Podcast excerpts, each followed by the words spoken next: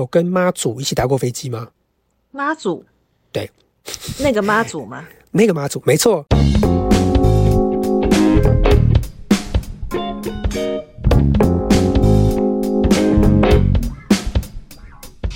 大家好，欢迎光临职业案内所。这是一个介绍不同职业职务的频道，让我们透过访谈了解这个社会上有哪些工作吧。今天邀请的这位来宾 Baron，他工作经验非常的丰富，他当过补习班的行政，辗转在职海中沉浮了许久之后，进入了航空业，成为地勤。但很多地勤人员一生没有机会遇到的事情，他都遇到了。对，就像你猜的那样。他是前复兴航空的员工，早上还在上班，下午一则讯息，公司就倒闭了。或许几年前你曾经在电视上看过他带着同事们争取权益，那个新闻对大众而言非常的遥远，可是我们可以想象一下，那是多么艰辛的一段路。Baron 在经过非常多的职业转换之后，依旧对于工作这件事情充满了热情。他认为只要有一个核心的期待，就可以在充满风雨的不同的岗位上待下去。好，话不多说，我们就进入今天的主题吧。Baron，你可以跟大家打声招呼，然后简单介绍一下你自己吗？Hello，大家好，我是 Baron。我毕业于中文系，就像主持人刚所说的，我曾经就是在不同的职业当中做过。那其中今天能够获邀的机会，因缘机会，其实就是我的航空业背景。过去就进到了松山机场这边的地勤人员，对，所以今天就来跟大家聊聊我的这段航空人生吧。你最一开始是做什么样类型的工作？好，其实当初我从进到高中，然后因缘机会进到了补习班，有一个阴错阳差，我本来只是想当黑板工读生，当板哥，结果不小心变成了电访工读生，所以开始招生。这样子的一个因缘机会，一个阴错阳差，让我从补习班开始工作。对我来说，当时在跨境补习班，其实不是为了想要去未来教书，而单纯只是觉得说，哎，其实我都可以试试看做这件事情。一个全新不同的，我打电话招生，跟人家说，哎，这个补习这个科目或者是这个地方上课很好，就开始做这个工作。那后来大学四年期间，哦，有我的延毕了，哦，所以我做了五年的补习班招生。那后来我决定离开的原因，就是转换我的身份，不再做正职。原因是因为当时交的女朋友是一个作息比较正常的一个状态，所以我就会想说，哎，补习班周末六日又不能休假，然后平常也是晚上要上课，晚上要上班，这样好像不太好，所以我就试着想要转换我的工作。那个时候我就决定要提离职。于是乎，我就开始要面对我真正要开始找工作了这件事情。那在那个时候，没有机会遇到像主持人像这样的节目，或者是说就是很多的教学，所以我就一一只小白兔，我就这样闯进这个这个就业的这个市场，陆陆续续流浪的三年，其实真的三年。就在有一天莫名其妙的接到了一个航空补习班电话，他告诉我，透过他们的课程，透过他们的训练，可以让我有机会进到航空业。于是说，哎，好像。试一试吧，反正再差也不会多差了。这样子，至少有有一群人在 training 你这样子。好，于是乎我就决定了，就开始念英文。好，来开透过一些他们安排的课程。那那时候其实我。最早进到航空业，真正的一一份航空业工作，并不是呃复兴航空，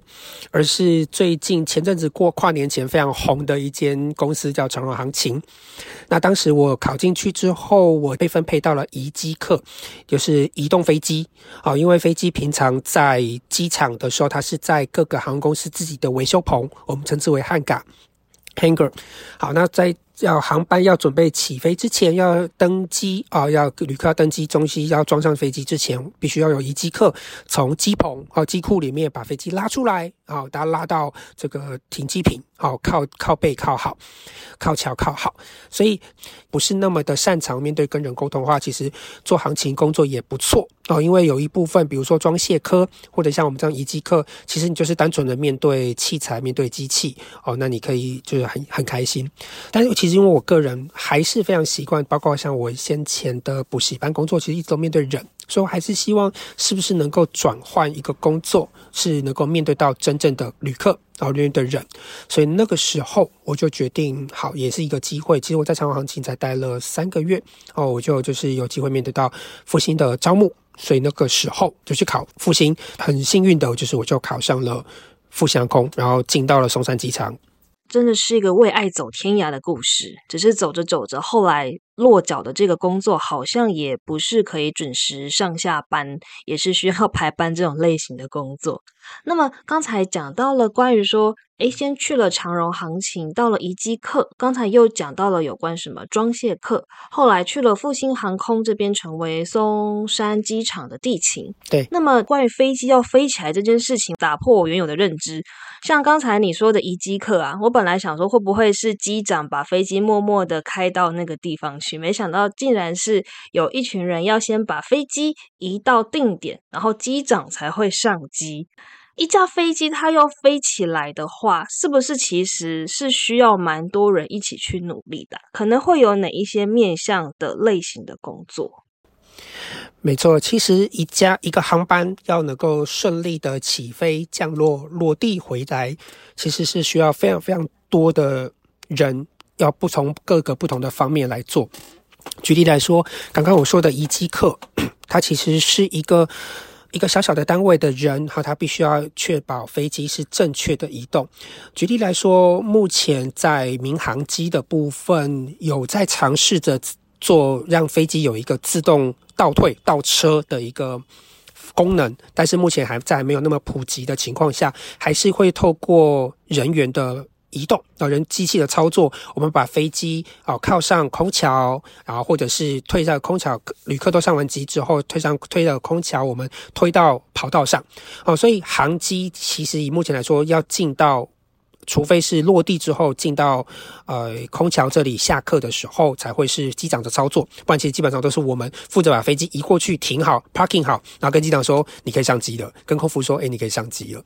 对，那这个是我们的行在行情当中的移机客。那还有行情，还有一些什么样的单位？像是我们刚说的装卸，负责装运的行李，各各位旅客的行李，还有飞机靠上空桥的时候要准备上课，我需要接上水、接上电啊，要换掉它原本的在洗手间的这些废水哦，就要有人处理。这些大大小小事情都是由行情来做事，不管是行李啊、货物啊，像其实我们还有所谓的 cargo。啊，就是今天要载货。那 cargo 放上飞机，人坐上飞机，一架飞机这么的大，在航行期间必须要有一个完美的平衡。所以基本上在航机的部分，我们也有人要负责装载。那他们装载不是说今天行李装行李的人开心把这里放在行李放在后面，放在哪一边，放在左边右边就可以，而是要有地勤人员有一个专门的一个 team 啊，负责做平衡表。然后确定说今天的飞机要载多少货，载多少有多少客人，那行李目前有多重，他来决定要放在哪里。那他会画好平衡表之后，会交由地面有一个人负责去监督、提醒、确认啊，我们的航勤公司的装卸的人员是把东西装对了哦。所以在机边，在机边负责监督跟指导的这个人员，我们称之为 Low Master，我们简称叫 Low 吗？哦，那他会负责。提醒航行人员的哪个东西该放哪里，多重的东西该放哪。除了这些装载的部分，我们还有要让飞机维修。哦，那我们称之为机务。那再来就是大家比较会直接遇到的空服人员。那其实空服人员并不是在机上，在高空上，在机舱内负责送餐给你，问你要不要买买免税品。其实这都是后来的功能。最早最早，其实空服员在机上是要负责逃生。所以其实一个空服员的养成非常的不容易，是因为他必须要经过各种的训练，不同的机型，但是目的都是要在一定的时间内帮各位疏散。离开这架飞机，因为当遇到紧急状况的时候，所有的人都非常仰赖有人专业的领导然后带领，所以这个是空服员真正真正它应该存在的意义。还有机长，机长就是负责驾驶飞机，跟飞机起飞之后所有的大小最终的决定都要由机长来做。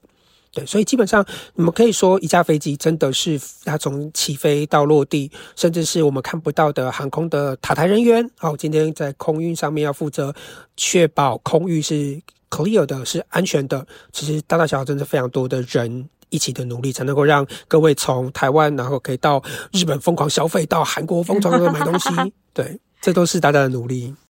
在 Baron 说的这么清楚之前，其实我真的不知道，原来一架飞机要起飞，它其实中间需要这么多人的一个协作。然后空服员的部分，就是确实以前。会有一种空服员不就是在飞机上漂亮的大姐姐吗？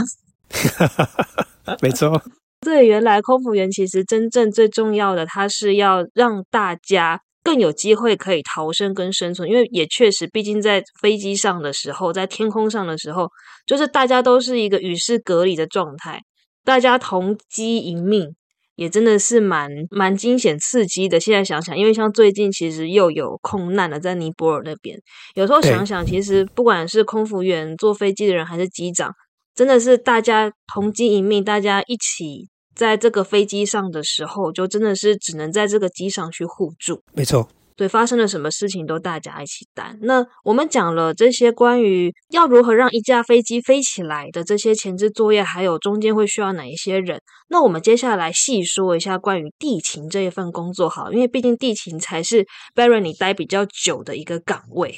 嘿，那么在之前的时候，Barry 有跟我聊说，其实航空业是一个外面的人都想进来，可是里面的人都想出去的。我想说，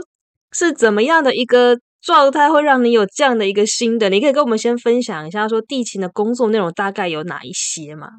好的，了解。那希望今天大家听完之后，还是会想要当地勤啦哦。不要说大家只是很可怕，就是我们还是需要一些新血来做替换。好，基本上其实我们的地勤。呃，刚刚略略有提到，但是我们就以一个航班的顺序来看好了。哦，今天要准备隔一天的航班，各位在订机票的时候，因为舱等的不同，票价的不同，可能会有一个很重要的部分是你自己能不能够选座位，以及你自己能不能够下特别餐，或者是今天有中东的人员，我们有所谓的回教餐。好，那在这个情况下，其实提早的做预定，也能够方便地勤人员现场做准备，因为。上飞机的餐食，它必须要经过一定规格的检验哦，才能够上飞机。也就是这个餐食的工厂，我们称之为空厨，要做出这个食物来说，必须要有一些准备。它不像是你在旁边就是点一份麦当劳，或者是点一份热炒哦。今天我上机之前突然觉得我今天想吃海鲜面，哎，那个地形你会帮我去订一份海鲜餐。哦，基本上是没有办法，所以我们会需要订餐。所以我们在前一天的时候，今天根据各位已经有做好的定位啊，就是团体旅客也好，或者是一些同一个订票代号底下的旅客，我们相信是同行人员，所以我们将帮你们座位尽可能就安排在一起。所以基本上各位订好了餐，订好了座位。我们在前一天就必须要做这些安排分配，然后 在当天早上，哦，还要跟空厨确认，哦，今天这个餐的部分是不是 OK？那当然，当天有没有可能会有一些人现场，我们叫做勾秀，哦，现场这样出现，好比说他可能就是临时要赶回去，现场要在机场里面买票，或者是前一天没搭上飞机的人隔天出现，所以还是会有一些容许值是要现场能够追加餐点，但前一天都要准备好，好，所以当我们这些东西都就是前一天都准备好之后，当天早。上我们的上班的时间，然后集合之后，大家就是要。呃，一起开会，一个 briefing 哦，一个新结会，我们来讨论，来知道今天这个状况。好，那客人进来的时候，我们今天接开放给客人 check in 的时候，我们就是收你的护照啊，确定好你的定位资料，这些该传的，比如说呃，我们的各个 visa 哦，该准备好的。好，那我确定好之后，我就发给你登机证，挂上你的行李，啊，跟你确认你的行李里面有没行李里面没有行动电源、锂电池、打火机哦，没有任何会就是造成航班非常危险的东西。好，那挂好行李之后，让行李过 X 光机。各位一定一定要等到行李的行李过了 X 光机，确定没有问题，没有被航警留下来才离开哦，否则你你就会在机场里面一直听到你的名字哦，那你也不知道为什么哦，这样很尴尬。好，那再来一部分是，当我们在柜台，我们需要让大家知道说啊，这里是哪一家的航空公司，所以我们可能会有一些广告立牌，或会有一些呃明显的标示，让各位知道已经在网络上报道，现场要拿登机。证哦，要要挂行李的这些人走哪个通道？那今天是商讲商务舱或者是豪金舱的客人走哪个通道？好，这些这些做分配。好，然后再来，我们还有一个部分是，呃，所谓的自动报到机，我们叫 kiosk，大家不太会操作，我们就会有人员专门配置是在哦 kiosk 旁边，要做一个教导跟一个困难障碍的排除。好，那再来就是我们总是有贵宾室嘛，一些商务舱或者一些 VIP 不同的卡客所可以使用的贵宾室，他们进来之前我们要先准备。那航班登机之后，他们离开贵宾室，我们要做清理。所以基本上这个是各位在旅客端哦，旅客端比较第一时间接触到的地勤人员，我们在做这件事情，就是给你登记证，确保你的行李 OK，然后你可以上，你有正确的 Visa 跟那个合法的权利可以上飞机。这边部分是旅客端，那另外在背后的还有很多的人在努力，除了我刚刚说的行情之外，就是我刚刚提到的一个要画平衡表，这个也是由航空公司的人员来做。哦，行情是航情公司，航空是航空公司，那我们会有一群人要要负责做平衡表。为什么？因为飞机是航空公司的，很贵，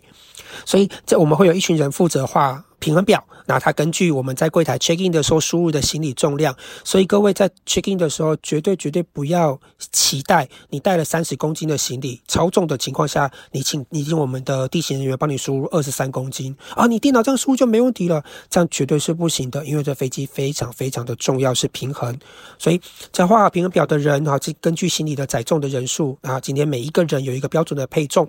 好，这些东西都分配好了，cargo 的部分装载的部分也都装好了，那它就会交代罗妈，那罗妈去确保我们行李的部分装载，因为有时候你在重量上看起来可能只有十公斤，但其实这个东西可能很大。好比说，可能我们要往花东，呃，要往花莲或者是往马公的。东西它可能很轻，但它很大。例如什么花材啊，今天要去送去的新鲜花卉，它其实很占空间，所以不是我们看这个重量决定要放哪里就放了进去。我总不能把兰花折断吧？就为了塞进一个空间里边，不可能嘛。所以这些的东西都要仰赖着现场 lo 妈也好，或者是我们的装载人员随时回报说：“哎，不好意思，这个东西放不下，我们要改什么装载。”所以花瓶的表呢非常重要。它一直到上课之前啊，就是我们的货行李这些都上完了，确保东西都没问题，它才能够把平衡表最后 final。交给机长，这个是评核表的部分，这个是各位接触不到的非旅客段，各位。报道完 check in 完之后，就会进到免税商店嘛，然后就是开始只是大肆的 shopping 哇，不管是你是要回国的或出国的，你可能就有这个机会可以买东西。这个时候我们会就要做行前登机前的准备，好，那就会有我们的人员要去负责啊，登机前，那我们要跟机长啊，跟空服跟座舱长确认说这些东西都是 OK 了，我们可以你们 ready 好了，我们可以上课了，好，那所以这些的指示也都是要。空服员、座舱长来跟我们确认说：“OK，可以了。”那我们再来去做。那再来就是各位随身所带的行李，也是要考量到机舱头上各位头上的行李箱能不能放得下。所以可能甚至有些可能在买的东西真的太多了，那没办法，我们只好在机边，也就在登机口这里做托运啊，以免说今天在各位放上去的时候，在航行过程当中突然掉下来，砸到了各位受伤也是不行的啊。再来，其实这个部分还有还有一个其实蛮有趣的，要跟各位说。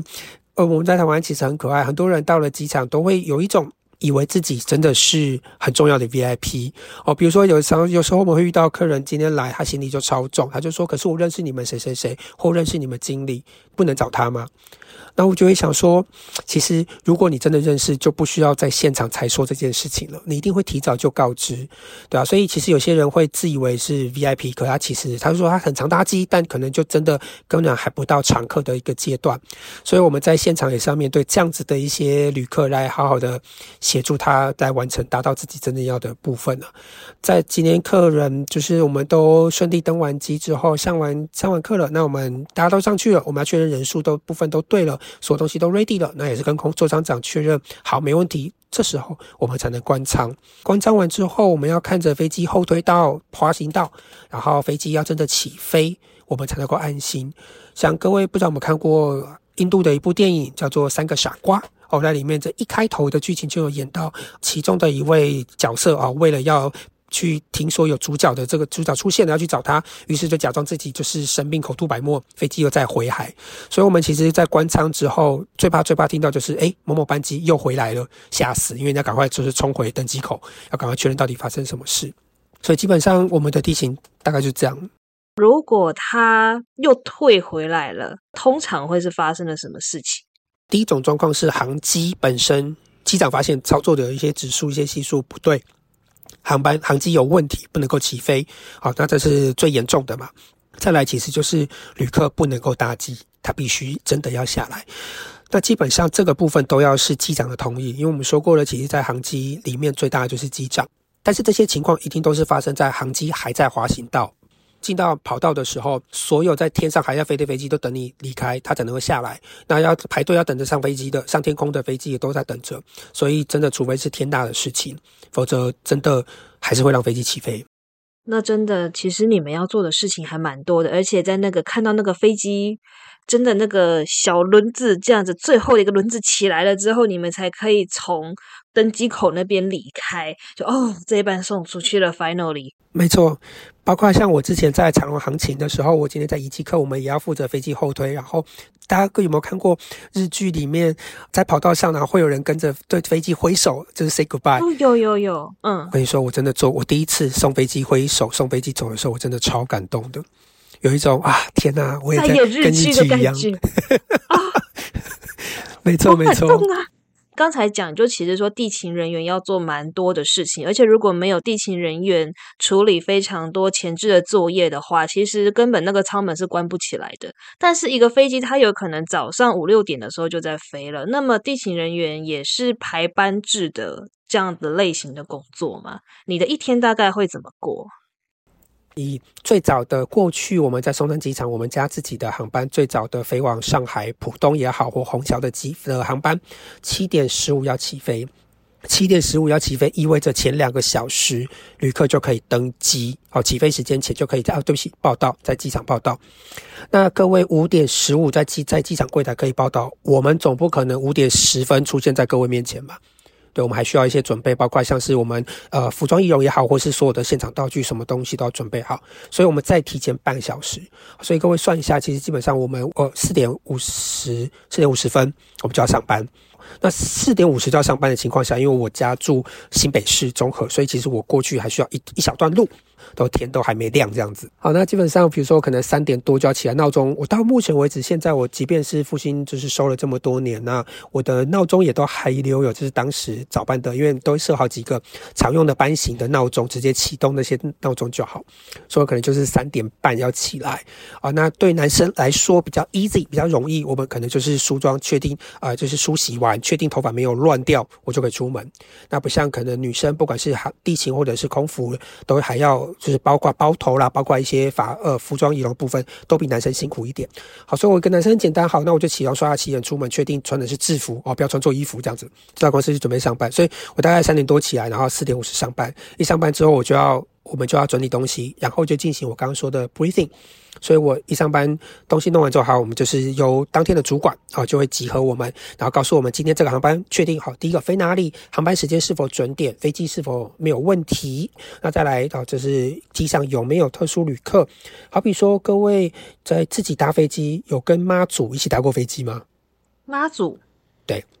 那个妈祖吗？那个妈祖没错，因为我们在我们就一些宗教的一些活动，可能会需要跨海，所以不管是马公回来的，或者是我们飞往中国这个这个各个地方，福建啊这些地方都会有一些宗教的交流，所以我们就要去恭迎妈祖上飞机。等一下，各位，那那恭迎妈祖上飞机的这个流程会跟恭迎一般的人类不一样吗？会相对来说简单一点，是是简单一点，因为妈祖会有人捧着，对，捧着大家上机。那妈祖一个人坐一个位置，还是？有个人要捧着他坐一个位置，不能不能捧着。各位要记得，就是在飞机上，就算你买了一只大飞熊，你觉得它很可爱，不好意思，你真的不能够抱着它坐飞机，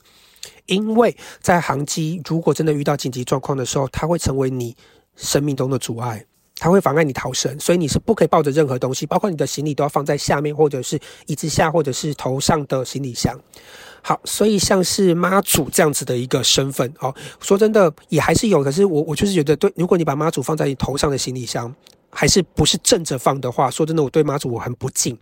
好，所以有一些有一些旅客在这行程安排上，他们就会帮阿妈祖买一个座位，那我们称之为 C B B G。好，那各位未来如果从航空从业人员跟他聊到这件事，C B B G，他觉得哇，天啊，你好专业这样子。啊，那简单来说就是这样子一个位置，它单独一个位置，而且它必须要被固定，因为妈祖他不会自己伸出手绑安全带嘛。通常妈祖就是都会有透明的箱子装好安装好。那我们就是要我们有空服人员，他先上飞机，有空服人员根据一定的流程，好，在规定该有的座位，然后该绑好的东西要绑好。对，所以这样子的一个状况，一定会在我们 briefing 的时候就会知道，今天定位有没有 C B B G，还还有没有所谓的 U M，哦，就是所谓的独行的没有陪同的孩童，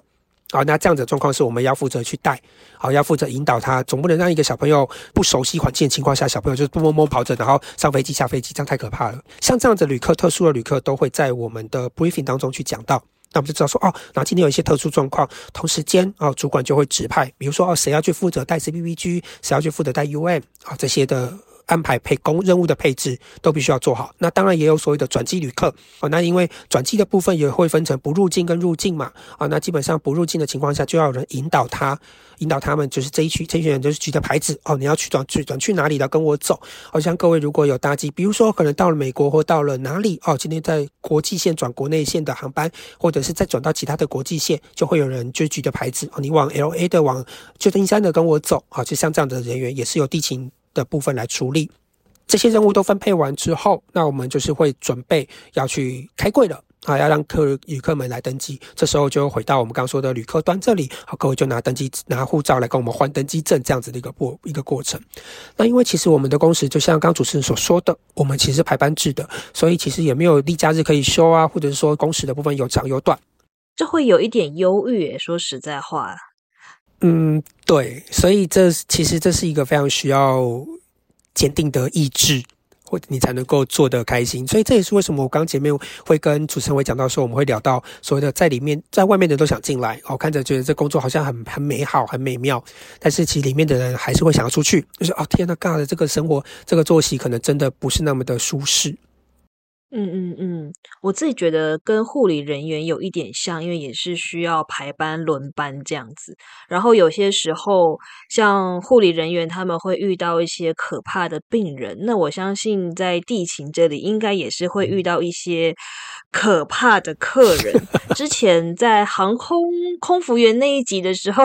就有分享到关于这个牛肉面，客人很执着着要吃牛肉面的故事，都把这个空服员小姐姐吓到出现了 PTSD 症了。这样子，我想说，作为地勤，你应该也遇到过一些蛮有趣的事情吧？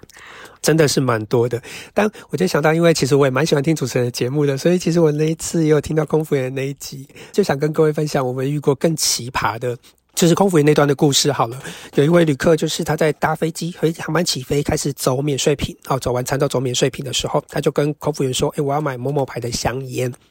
那刚刚好这款香烟就这个航班没上，于是空服员就非常礼貌的跟客户说：“不好意思，我们今天这款香烟没有没有货，那看是否考虑其他的商品啊？”这样子。好，那结果航机在快要抵达目的地，差不多要准备降落之前。空服员走过这个客人，客人就问他说：“哎，么么哒，我刚想买香烟啊，请问你们补货了吗？”好，他是想说有空中加油、空中补货这件事情。对对对，很荒谬。但是客人的直觉简单，他说：“哎，那你们补货了吗？”可是飞机真的没有办法补货，除非你刚好看到我们停下来。好，那当然还是有一些很可爱客人，好比说。各位都知道，如果我们要去到中国这个地方，我必须要有台胞证。好，那台胞证在 check in 的时候，在报到的时候，我们一定会检查哦，有效期限什么的都 OK，那我就交还给你。可是台胞证是要拿在你的手上，在你抵达落地中国的时候，在他们的边防，就是我们的移民署，你要直接出示拿出来的。所以就有一种状况，是我们曾经遇过客人很可爱。他不小心把他的行动电源放在行李箱里面。好，那他也很乖的，他等到行李过 X 光机的时候，被航警这个啊不好意思，请你拿出来。客人也很可爱，于是他就打开了行李箱，说啊不好意思，不好意思，我把行动电源放在这边了，这不好意思。行动电源左手拿起行动电源，右手就把他台胞证放进行李箱了。那你有阻止他吗？我们在登机口才发现这件事情，就是为了避免这种情况，所以我们在往中国的航班登机口一定要检查。你自己本人的台胞证在你手上，因为如果到了那边台胞证没有在你手上的话，他是不会有耐心让你去看你托运的行李，他会直接把你遣回来。对，没错，因为当你把行李放，当你把你的登记证，呃，当你把你的台胞证放在你的托运行李里面，他会在行李抵达的时候，他会在行李转盘。对，可是你没有办法入境，你到不了行李转盘。哦天哪！大不了行李吗？你知道你的台胞证就在那里，但你拿不到它，他也不会帮你拿，就是世界上最遥远的距离。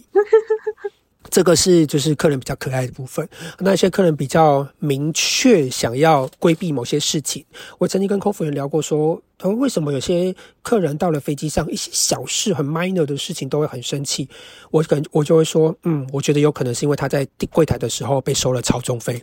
就是连带迁入到机上的空服。好，那超重费真的是一个大家不想付，会觉得为什么我都付那么贵的机票钱了？虽然你可能才搭两千多块钱的的机票，你觉得哦，这么这么贵了？为什么要行李箱不行李不能够多带？在飞机上的空间就是寸土寸金，所以当然会相对需要付出一些代价。Check in 的时候就必须要托运行李，可是有些比较常搭飞机的人就会知道，嗯，好像有一些空间可以操作，所以他可能就会若无其事的把他应该要托运的行李没有拿过来托运。那怎么发现？在我们要准备开柜之前，客人比较早到的，一定都会先开始哦排队了，先开始准备。对对。这时候在我们上柜的时候，我们一定要就用眼睛开始扫视所有人的旅客的行李。所以在我几次在负责航班要 check in 的时候，有一次我就注意到，哎，其实有一个推车上面非常多的行李。我就会想说，天哪，这到底是多少的旅客？他们都把他们的行李箱啊、一些袋子什么，就是背背包啊什么的，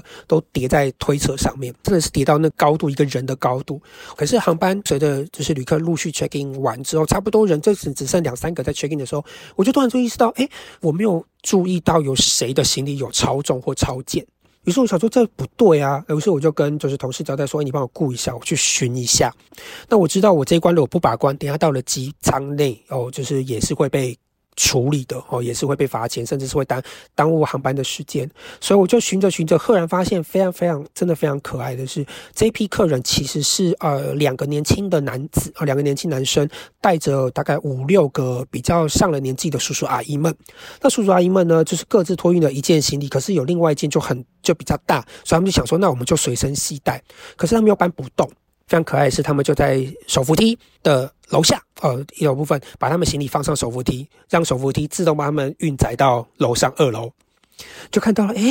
好荒谬！就是他们也知道，就是用行李滚带的概念。嗯，我想说，哎，这样不对，这个材机这个不对，这个仿佛就是我刚看到那那大台推车，所以我就立刻不动声色，我就走上了二楼，看着他们确定把行李都从楼从手扶梯上拿下来，每个人都分配好，准备要拿起他们的护照跟登机证，准备要登机，要走进我们的移民署的地方的时候，要进关的时候，我就拦下他们说。不好意思，各位，你们的行李是要带上飞机吗？哦，对啊，对啊，这个很轻。我说很轻吗？我觉得看起来不太像而且各位，这个材质、这个尺寸是超过的。因为各位在柜台在包到柜台前都会看到一到两个，我会有一个铁架，它其实会设定一个登机可以带的尺寸啊，包括重量，甚至底下会都会有称重。一个人随身带七公斤的行李，但也不是说你想带很大就可以。好，所以我就拦下他们，然后跟他们说，这个行李真的不行。他说啊，没关系，我们每个人带。我说不行，你我现在不拦你，在飞机边还是会拦你，而且会直接罚钱，会直接要收超重费。然后客人听到什么这样子的不行了，于是他们几经沟通说，我说来，各位，我们就带下去托运。你现在付会比你等一下航班抵累还是得付钱，重点是还是得付钱，你逃不过去啊，因为你上走进机舱的时候，空服就看得到了，所以就只好把他们统统拦下来，这一批人带下来。然后我们主管就说你干嘛？我说这批人被我拦到了，这些行李都得托运，每个人就只好再多付第二件的行李重量。那我也曾经有遇过，就是客人他在我们团体旅客当中，其实我们是会过去我们没有计件的情况下，我们会容许哦，今天这个客人总共可能有二十个人，我们会接受你的重量总平均哦，这个二十个人总共每个人可以带二十三公斤，所以今天这一团如果带到两百三十公斤内，我都接受。那在这个情况下，就可能一个人带比较多，另外带比较少。好，那在这个情况下，就有一个客人他其实带的行李超重，我就说，诶。那不好意思，你可能要找另外一个客人的登机证，我确定他登托运的行李，呃，没有到这个重量，我们帮你等于是平均分摊掉。他说：“哦，好好。”他就把行李拿下来，然后就没有然后了。嗯我说：“哎，客人呢？人呢？”我就看到他远方，他 的他站上手扶梯，他想要跑了。哇！于是我就我不知道哪来勇气，我就在机场大喊：“你你谁谁行李的行李都托运，要托运不可以带上机！”我对他大喊，他吓死了。然后再还有，我还冲到手扶梯旁边，就是拉着他行李要他下来。因为有时候其实你只是要让客让客人看到你的决心，就是不然他就会跑掉。对，因为就像我说的，不是我这里拦，就是等下登机口拦，登机口拦还会 delay 航班，delay 航班还是我们得去面对民航局啊。所以在这个情况下，终究还是把他拉回来，行李还是该付超重费的也好，或者是该请导游领队协助处理的都来做。哎，可是你这样子在机场里面大喊着客人的名字，然后把他叫住，让他吓到，他会不会转头就投诉你？会对你自己造造成影响吗？还是说这样的一个行为，至于航空公司来说，它是表扬的，就是哎，对我们的地形就是该这么做。在服务业的要求被无限上纲的情况下，的确有这样的风险。但是对我而言，我会觉得航空的安全很重要。我曾经遇过有一班我们我们家自己的飞机从中国飞回来航班，我看到下客人下来的时候就发现不对，因为每个人带行李都很多。那客人走完之后，我就遇到了空服员下来，我就问学姐说：“学姐，这个今天的机上的行李是不是有点过多？”她说：“对啊，没办法啊，就是地形都没有拦啊，我们在机上只好就是努力塞或什么的，或者在机边托运行李这样子。”所以在这情况下，基本上我喊着客人，也是因为他有这一件事情需要被纠正。那当然，客户会不会感官不好？客人会不会觉得不开心？当然会。他会不会想要投诉？我觉得那是他的权益。公司的部分怎么受理、怎么处理，那就是各个公司有不同的标准哦。不管是不同的卡客或不同的呃优惠方式。那我想，这个就是公司的决断。那我只能说，我做我该做的事嘛。我放过这个人，等一下可能主管就会说，你为什么可以放？我可能没有权限呐。在我可以的权限之下，我做我可以做的事情。我记得我也听过，就是其中就是主持人这位在节目里面就有一集，就是被包围的事情。哦，我们刚刚讲的这些都是哎，都是 safe，都是都是其实很 peace，因为大不了就是付钱嘛，或者大不了就让他过。可能主管出来说啊，没关系没关系，你就让他多带一件，然后就过。但有一件事情就过过不了，比如说天气。啊，因为台风的关系，航班是不能起飞的。那在这个情况下，如果今天是台湾，你要出发，你不能出去，你可能还可以回家。但如果今天你在国外，你就会更尴尬、更麻烦。有一次台风天的时候，本来要从台湾这边出发的外籍航空公司，别就是别的国家的飞机，他们要飞来飞来台湾，然后要载旅客走。可是因为台湾已经确定发布了这个台风警报的情况下，机场确定不起不起降了，所以那飞机就不会来。嗯，好，飞机不会来就意味着原本他们这些国家的人的旅游的的旅客，不管是散客或者是团客，在台湾就没有今天就不能离开台湾了。对，我们这个情况理论上前一天就已经知道了，就是中央中央气象局已经发布了，我们也预期应该不会有团客来，没想到，呃，时间差不多开柜的时间的时候，一团的团客就这样子过来了。我想说，哎，不对啊，怎么可能？哎，他们就过来要一副要登机了，我们就先问，哎，领队在哪里？找到领队，我们就跟领队说：“哎，今天航班旅行，你的公司旅行社没有通知你今天航班没有飞吗？”他说：“没办法，我们就是这不行啊，怎么能不能飞？这我看外面天气还好啊，赶快把我们带回去啊，我们都要急着回家啊，什么这样子。”然后这时候我们当然就是该有的规矩，我们就是就该有说明嘛，我今天不能飞啊，什么这样。照理来说，就是所谓的领队，就是大家就是领薪水的人，应该知道该有的规矩。可是他就让他的旅客们就是开始跟我们闹。嗯，最夸张的是，突然之间他们就包围住了我们的 check in 的登机的柜台。天哪！包围哦，哇！我还我还真没有见过，就是有人可以这么团结，立刻就是包起来，不让我们的人员离开。他说：“今天除非你们解提出解决方法，否则我们不让你们走。”哇！我在我台湾的土地上被外国人包围，这是这怎么回事？然后就很荒谬嘛。我在被包围的圈圈里面，这是我此生第一次在松山机场面对到有航警出来维安。那那你在那个圈圈里面的时候，你在想什么？我就想说，God，现在是认真的吗？那我到底要突围吗？还是我现在发生肢体暴力冲撞的事件吗？就是我在想这件事要怎么收尾？因为在这个情况下，我们是代理他家的航空公司，所以我们其实没有权利。不是我们说哦，那那不然我们今天招待你们，就要大家住君悦，不是我说了算了，这钱得我付诶，所以我们就要紧急联络的航空公司的代表，他也就很惊讶，想说，诶，不是说好了不飞吗？我们都通知啊，各旅行社都跟我们说知道了。我说对啊，但我现在你知道吗？现在人都在我们面前的人怎么办？这样子我们都被包围的。然后后来航空公司妥协了。给他们一些赔偿，就让他们今天晚上去住宿。我们还要负责当押车的人，载他们去旅馆。各位可以想象，就是刚刚我还被威胁着不准走的人，我要陪他去 check in，然后跟他说：“啊，这你今天晚上有个好梦哦。”天哪，感觉有一点委屈。就像我说的，这是公司的规定嘛。公司说好，那愿意放，那我也就放啊，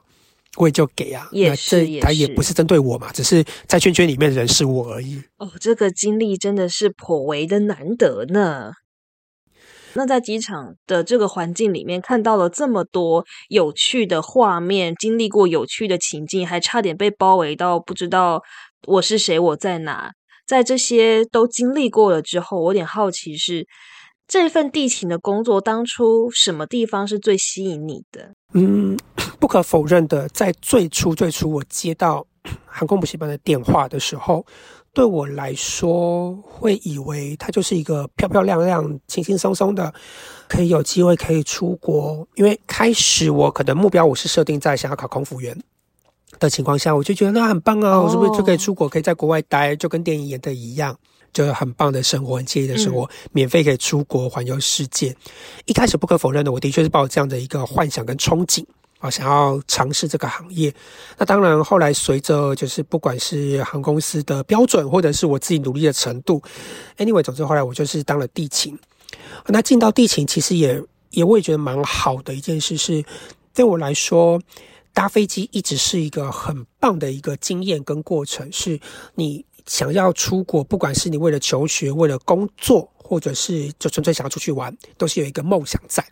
所以搭飞机是你一个在实践梦想的一个很重要的过程，关键的事情，然后化你的所有的幻想为实体，带你到那个国家。所以对我来说，让客人安心、开心的、顺利的搭上飞机，离开这个机场，好到达下一个目的地，一直都是我觉得很棒，我也觉得觉得会很有使命感，会觉得很开心的一件事情。听起来很荒谬，但是你要知道，人有时候就是需要，可能需要一些自己觉得很棒的一个想法 idea，然后支撑着自己面临到那么多的牛鬼蛇神，或者是哇奇葩的事情。听起来蛮浪漫的诶，因为确实大家去坐飞机的时候很少是不开心的。可是这样一个浪漫的工作，有些时候也是颇为有压力的。一定会有的、啊，因为其实，嗯，我们就会先讲，就是第一个会面临到的部分是面对客人的那一端，然后就像我刚刚说的，可能客人的操纵费，哦，他可能有他的，呃，觉得他尊贵的身份，哦，可能有一些特殊的 case 要去处理，但是这些其实都不如一件最最重要的事情，其实就是航班的安全。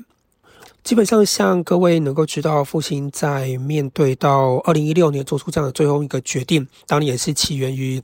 前面在一年十二个月之内连续发生的两件不幸的事件。呃，至今我还是都会称这样的一个状况叫做事件。我不喜欢用大家比较习惯的两个字，因为我毕竟不想面对这件事情，因为它都是直接从跟台北站有一个相当大的关联。第一次的事件发生在马公，那在马在澎湖，那因为天气的关系，当然我不是说我们就没有责任，但我们想讲的是，在这个航班发生这样的一个事件之后，所我作为松山机场的一份子，其实我们就是第一时间就被派去大量的几乎所有的男性的职员就立刻被派去现场做协助，所以这件事情对我来说一个非常大的影响，是我真的看到了生命的无常，好上天的玩笑，不管是旅客或者是我们自己的同仁、机组、机组人员，这些都是。那其实，在遇到第一次的这样的一个事件之后，我们其实注意到有一些我们的地勤人员会产生一些压力之后的创伤的症候群。其实最明显的就是在地勤人员关上舱门，负责关舱确认说这个航班的东西都没有问题的这一位同仁，对他讲压力非常非常大。是我认为我没有问题，不是吗？那怎么会飞机后来就没有平安的落地？所以在第一次的事件之后，其实公司有安排心理咨商啊，协助一些需要的一些同仁。那不久之后的第二次就直接发生了第二次的事件，而且这次是从松山出发的飞机。所以我印象很深刻的是，当那架飞机确定遇到这样的状况的时候，我也是第一时间跟同仁就立刻赶到现场。然后，现场就立刻协助，包括像是救灾的人员。好，今天上来我们要统计的数量，跟我要跟公司汇报，我就是现场的窗口，联络公司的地面的所有的人员这样子。那我印象非常深刻是打捞，大概到了下午傍晚的时间，我突然想起了这件就是所谓的创伤这件事情，我很紧张，因为在那一天我我自己在候机室。国内线的候机室待过这样的工作，所以我知道有一个人的 duty 是负责这件事情，所以我很紧张，就立刻打电话回去给候机室，我就值班的学姐，我就说学姐，今天那个航班关舱的人是上飞机的人是谁？她就跟我说哦，是那谁谁。我就想说啊，糟糕，是一个年轻的学妹，然后就跟学姐说，我说学姐你注意一下她情绪上有没有什么。要特别注意的地方，因为上一次的事件，的确的确有一些人有一些状况。他说：“哦，好好，那我特别留意一下。”然后一直到了晚上深夜，我们后来就是找到了机长的那个 mo，那在那个之前，在那个 moment 之前，我记得我就跟学妹联络上了，我就问学妹说：“你还好吗？”就是这样子，他就跟我说：“虽然我在想，会不会是我没有看到航班加油有没有加上去啊？为什么网络上会说航机没有没有？”没有爆炸，没有燃烧，应该是因为里面没有机油。我说，你不要想这件事情，航机的燃油有没有加这件事情是机务要看的。那我相信一定都是没有问题，我们才让它上去。现在飞机在这个地方的很多的原因，我们都要事后再调查。你不要把这件事情算在你自己头上，不要想这么多。那也是因为真实的跟这样的学妹就是通到电话，我才能够知道真的会有这样的。状况发生，因为我每一个环节对我而言，我关上这架这架飞机的最后一个舱门，最后一个动作完成，我跟机长比了拇指向上，OK 的动作，航班后推，然后他就没有回来了。谁都受不了这个魔门谁都受不了这个状况。那也还好，后来就是顺便都就是大家都没有事情，或者是在我所知道的情况下都没有事情。不然其实这样的一个压力，其实真的是所有人，我觉得在所有的工作，在机场的所有相关工作里面，最最不可承受之重。对啊，所以安全人命这件事情绝对是才是最有的压力。相较于这些客人跟我 argue 说他的行李不见了，或者他行李就是少了一块、少了一个轮子，我都觉得那没有什么了。至少你人还活着，不是吗？真的，在无常的前面，好像什么事情都没那么严重了。在后来复兴发生了这两起事件之后，当然复兴后来是结束了营业这样子，但是。Baron，你后来离开航空业的原因是什么呢？为什么不去其他航空公司继续当地勤这个职务？好哦，其实大家都会这样想嘛，就是哎，不过就是一间公司倒了嘛，那你应该还可以再去别的公司啊。如果你真的这么有热忱，真的有这么有能力，真的这么喜爱的话，那没有道理突然让你就因为一间公司倒，你就总不可能因为就是一个渣男一个渣女的的对象，然后就从此不谈恋爱，就单身到死吧。对，理论上是这样啦，但是这就要讲到，啊，其实我后来没有办法在航空业，没有再继续留在航空业，可能原因很多。但我们就先讲，在当时，呃，父亲突然之间就是决定去确定的说，就是要结束营业，要倒要解散的时候，我们有很多的同事其实非常的不舍以及委屈哦。好比说，我们可能有一些学长姐真的是十七年、十八年、十九年，可能真的再过个一两年就会退休，而且重点是。我要要强调的，其实是我们这过程完全是一个无预警，就是真的没有人告诉我们的的情况下。好，那突然之间结束，有些权益该有的，我们还是得帮大家帮自己争取哦，因为。台湾的劳基法的部分，可能真的有一些相对劳工比较弱势的部分。那当然，这个部分我们就不细谈。我们先讲，就是该有的、该争取到的权益，我们就要去争取。所以在也很妙的，其实，在我们那一年，我们的年底发生我们的解散事件之前，哦，曾经就发生了航空业的第一次的罢工，哦，空服员的罢工。那其实也激励着我们，知道说，有些该有自己的权益，不能够让他睡着，该争取的还是要争取。所以在年底的时候，我们遇到这样情况，我们就决定要站出来，该跟公司协调面对的，我们还是得处理哦。即便是我们公司结束营业，所以在那个时候，在各方的协助跟我们自己的愿意努力站出来情况下，我们就开始展开了后来是为期半年的一个抗争。那在抗争的过程当中，可能因为我自己比较比较愿意讲话，或者是比较愿意争取权益，所以那时候我就站在比较前面。哦，在那个我们不需要为了 COVID-19 戴口罩的年代，我会觉得就做对的事情没有必要遮遮掩掩的，所以我也就是面对镜头，面对甚至是上节目向社会大众解说我们的情况，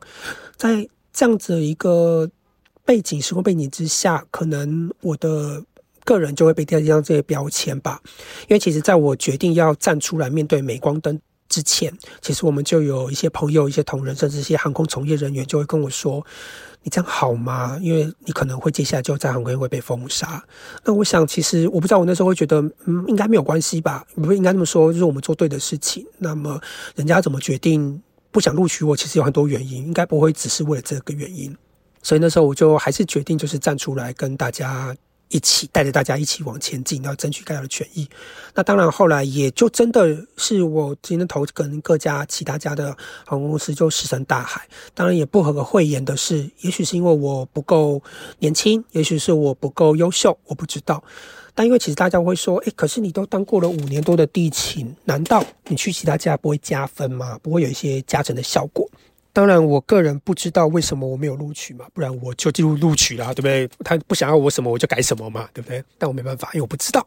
好，那我比方说，其实，在地勤的这个位置上，各家航空公司其实你的经验不见得能为你加分，原因是因为各家航空公司用的系统可能不一样。所以你可能有一个载重平衡的概念，你可能有一个旅客优先服务至上的概念，但你可能跟我这间公司的理念不是那么的 match。所以在这个情况下，如果我贸然的今天录取你，第一个我还是得按照当做你是一张白纸一样，重新花成本在你身上 training。那再来一个部分是我的公司文化、企业文化的习惯可能会跟你过去的不一样，那我还是得重新 reset 你。在这个情况下，我。觉得其实地勤我们就是一个服务业，它真的很难去用这样的方式去加分。那当然有些人会说，哎，可是你那你有一些就是经验，你可能也有机会当他们的应征他们的主管啊或什么的。但我想各位如果在一间公司有待过，你应该会希望有机会这个升迁的管道还是你自己，不要是外面的空降嘛。所以我觉得在这个情况下，我也就真的不管什么原因，总之我在各家就没有机会。那就是继续就决定说好，那既然我没有办法用一个航空从业人员的身份进到机场，那我就想开一点。啊，未来我就赚多一点钱，我用旅客的身份吧，旅客身份我就可以开心一点了吧，我可以就是颐指气使，怎么样啦？就是我就可以比较 对比较 free 的的方式，我就可以对啊，一样可以搭上飞机啊，然后可以不用做那些事情，我不用担心客人的娃娃车有没有拖，有没有挂上行李牌，有没有托运，不用担心他身上带的东西会不会放得下行李舱，反正我该放的东西我就要放，对，这样类似像这样的想法，所以你就只好让自己转念一想，既然这个行业觉得我们不适合，那我们就用别的方式来做啊。确实啦，你之后可以当那个跑给其他航空公司地勤人员追的那个角色。不过我相信，一定还是有非常多的人，他是会想要踏进这个圈子，或是准备要踏进这个圈子。那作为一个，其实如果不是因为遇到了这些事件，我相信你会在航空业继续待下去。你认为什么样的性格跟特质的人比较适合地勤人员这样的一个就业环境呢？嗯，不可讳言的，其实是每个人在面对到工作，尤其是比如说航空业，就地勤来说，看到的面相不一样。就像我可能当初看到就是漂漂亮亮的，可以有优惠机票啊，可以有什么这样的方式。可是我其实看不到的是，我要四点五十打卡上班，哦，我可能要在很晚的时候才能下班，甚至是我上下班的过程当中要淋雨，骑摩托车在雨中，想说我是谁，我在哪，我为什么要在这里这样子。所以这些工作是你要实际去体验过，你才会真的知道。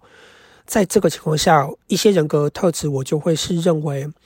第一个其实是绝对绝对有很重要的原因，是你要对服务这件事情真心的希望帮旅客解决问题。我个人一直有一个蛮蛮重要的原则，就是当客人跟我提出需求的时候，我做不到，我要先想，那我们可以怎么做，也就是替代方案。在我们复兴宣布倒闭的那一天，我们有一个旅客。国内线的要飞花莲的旅客，他其实是从韩国搭飞机，一个妈妈带着两个小孩来到台湾来，要找她老公，来攻台湾人在花莲，所以她原本的行程是非常美好的，是从韩国飞从金浦机场飞到松山机场，转松山机场的国内线飞花莲。那因为台北飞花莲是复兴当时独飞，啊，只有我们家飞的，在我们复兴宣布倒闭，飞机没有要飞的时候，他人还是来到了。松山机场怎么办？我其实吓傻了，我想说糟糕，没有人通知到他。对啊，谁会通知到他？他更不知道，就有点像是呃《航站情缘》哦，这个主角落地到了纽约之后，才发现什么？我国家倒了，我家解散了，就瓦解了。因为妈妈其实只会讲韩文，然后英文不是那么的流利，所以那时候对我来讲，我大可以说对不起，不好意思，我们就没有飞了。你不然你要找一下你买买票的旅行社或者买票的人，不要帮你处理，或你看台湾有没有人处理。但这些我没有办法跟他讲，为什么？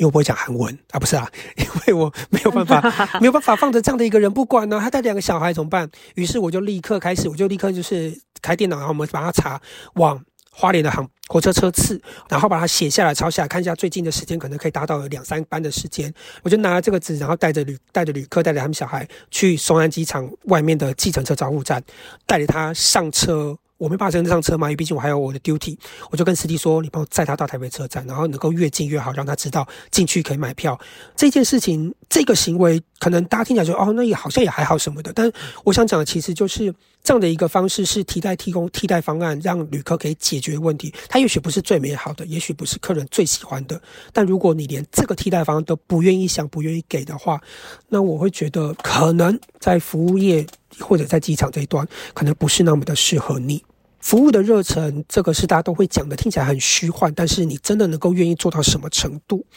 你要在年假的时候牺牲你的假期，不管你有家庭有小孩，还是你只是很单就是单身很单纯的就是跟着朋友出去玩，你要放弃你的梦想，放弃你快乐你曾经有的一些习惯，然后转而去协助其他人完成他们的梦想。这样的一个认知也是非常非常需要知道的，所以服务的热忱也好，或者是对于轮班、对于服务业、对于休假日不再一样排班的这样的一个认知，跟很好的体力。你就像我说的，你今天做了十二小时的班，你明天可能还是十二小时，或者是你今天可能下午三点就下班，可是你明天早上可能四点五十要上班，所以作息的调整跟你自我的对于这件工作愿意付出的程度，我觉得这也是从业人员必须要想的。因为有没有发现，其实这些事情都是你个人，因为如果你个人能够做得好，那其实有接下来面对到很多其他的困难，好比说啊，我得把多艺考到六百五，考到七百五，那都是小事了，因为你有一颗坚强的、坚定的意志，知道我可以试。Can try。我觉得这对于很多想要踏进这个圈子的的人呐，算是一个还蛮中肯的建议的。因为就像刚才分享，你自己的经验是那个时间点，你已经接到了公司解散的通知，可是你内心里对于服务这件事情的热忱，其实没有因为说哦公司解散了，所以眼前这个人他其实也不会对我带来什么样的利益，我就不理他。那是一种发自内心真的。对于人跟人之间相处，人跟人之间互相的协助是有热忱的。可能在做这个行业，他会比较有那个能力，可以去面对过程中很多的挫折。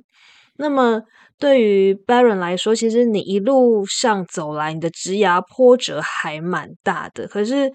感觉上你还是颇为热情，跟颇为积极向上。那想要问你说，对于这一路走来的这个心得，你有没有什么样的一个想法，可以去鼓励可能在职涯中还在沉浮的人们？其实，因为就像我说的，我刚刚讲过，我在。补习班离开的时候，我是流浪了三年，然后进到了航空业。航空业之后，我也大概流浪了三年吧，大概是三年左右，然后才到我现在这份工作。所以我会觉得，在这个流浪过程当中，一定会被迫思考我自己到底喜欢什么，适合什么。在从事任何工作的时候，不管是不是服务业，任何工作的时候，可能都会有我一开始觉得我可能适合这个。我去试了之后，发现我不行，或者是我怀疑我自己到底适不适合。站在我的立场，我会以我的经验，我会鼓励所有的人：今天只要你做的不是违法的事情，然后你不是在人家柬埔寨去卖，那在这个情况下，很多的工作你都可以去尝试。好，也就是说，不要后悔你做了决定。今天如果我觉得嗯，好像可以去做业务，好，那我就去试。那试了之后发现不行，那我可能再再转别的行业，再转别的领域。但是第一个，你在试的这个过程，愿意去试，一定要是你先理解、先了解，就像这个这个节目一样，在告诉跟你分享各各行业的甘苦谈。你知道这个行业真的在做什么，那你愿意去尝试，而且在这个过程当中，你必须要真正的有在努力，试着去适应，试着去学习。如果不行，那没有关系，你只要无愧于心，你就可以。安心的啊，就是转身离开，尝试下一个领域。但是在你进去之前，可能都有一些你自己的想法。举例来说，我们要做地勤，可能我可能想着说，好，那很棒啊，我可以就是用免费、用优惠机票，用免费机票出去玩。当我进去之后，发现这些工作有些我可以 handle，但是有一些压力，会觉得不开心。这时候就要怎么样？回到你原本的那个初衷。天呐，我就算在那边再辛苦，但我可以用优惠机票去到日本，去到美国，去到巴黎。我可以环游收集全世界的迪士尼，如果这是你的人生梦想，那他就有办法成为你支持你下去的动力啊！所以有一个让你愿意继续下来的动力，就是所谓的莫忘初衷。这个初衷可能很肤浅，我希望我可以有优惠机票，我希望我可以遇到呃很帅气的，就是比如说明星，或者是有机会可以遇到偶像，这些都很简单，它没有对错。那用这样的动力去支持你继续的。在这个工作下去做下去，我相信这才是一个比较健康的方式。确实啦，有些时候在很堵拦的时候，就会想要按下去或什么之类的。那希望我的主管不要听到这一集，我最近怨念蛮大的。对，那但还是得去想说，虽然怨念很大，可是还真的是必须要去回头想说，当初到底选择这份工作的初衷是什么？那如果那个初衷其实还在的话，那其实自己就有理由在这个岗位上继续去待着。很多时候脑冲就是因为在愤怒的那个时候，没有再把当初的那个初衷想起来，或者是说在跨不过去的时候，就是忘了那个初衷，其实还在那里。那今天非常感谢 Baron 跟我们的分享。真的分享了很多，我觉得对于飞机、对于机场、对于航空这件事情，我觉得我有更多、更深入的了解。太好了，太好了，非常感谢你。不客气，不客气，谢谢，谢谢主持人邀请，都有机会可以跟大家分享这样我一个人生的历程。那希望各位也想要进入航空的世界，想要当地勤的各位朋友们，如果没有如果了，对大家就踊跃的去投吧，踊跃的去往自己人生想要的路上去走。那今天的节目就到这里了，跟大家说一声再见，拜拜。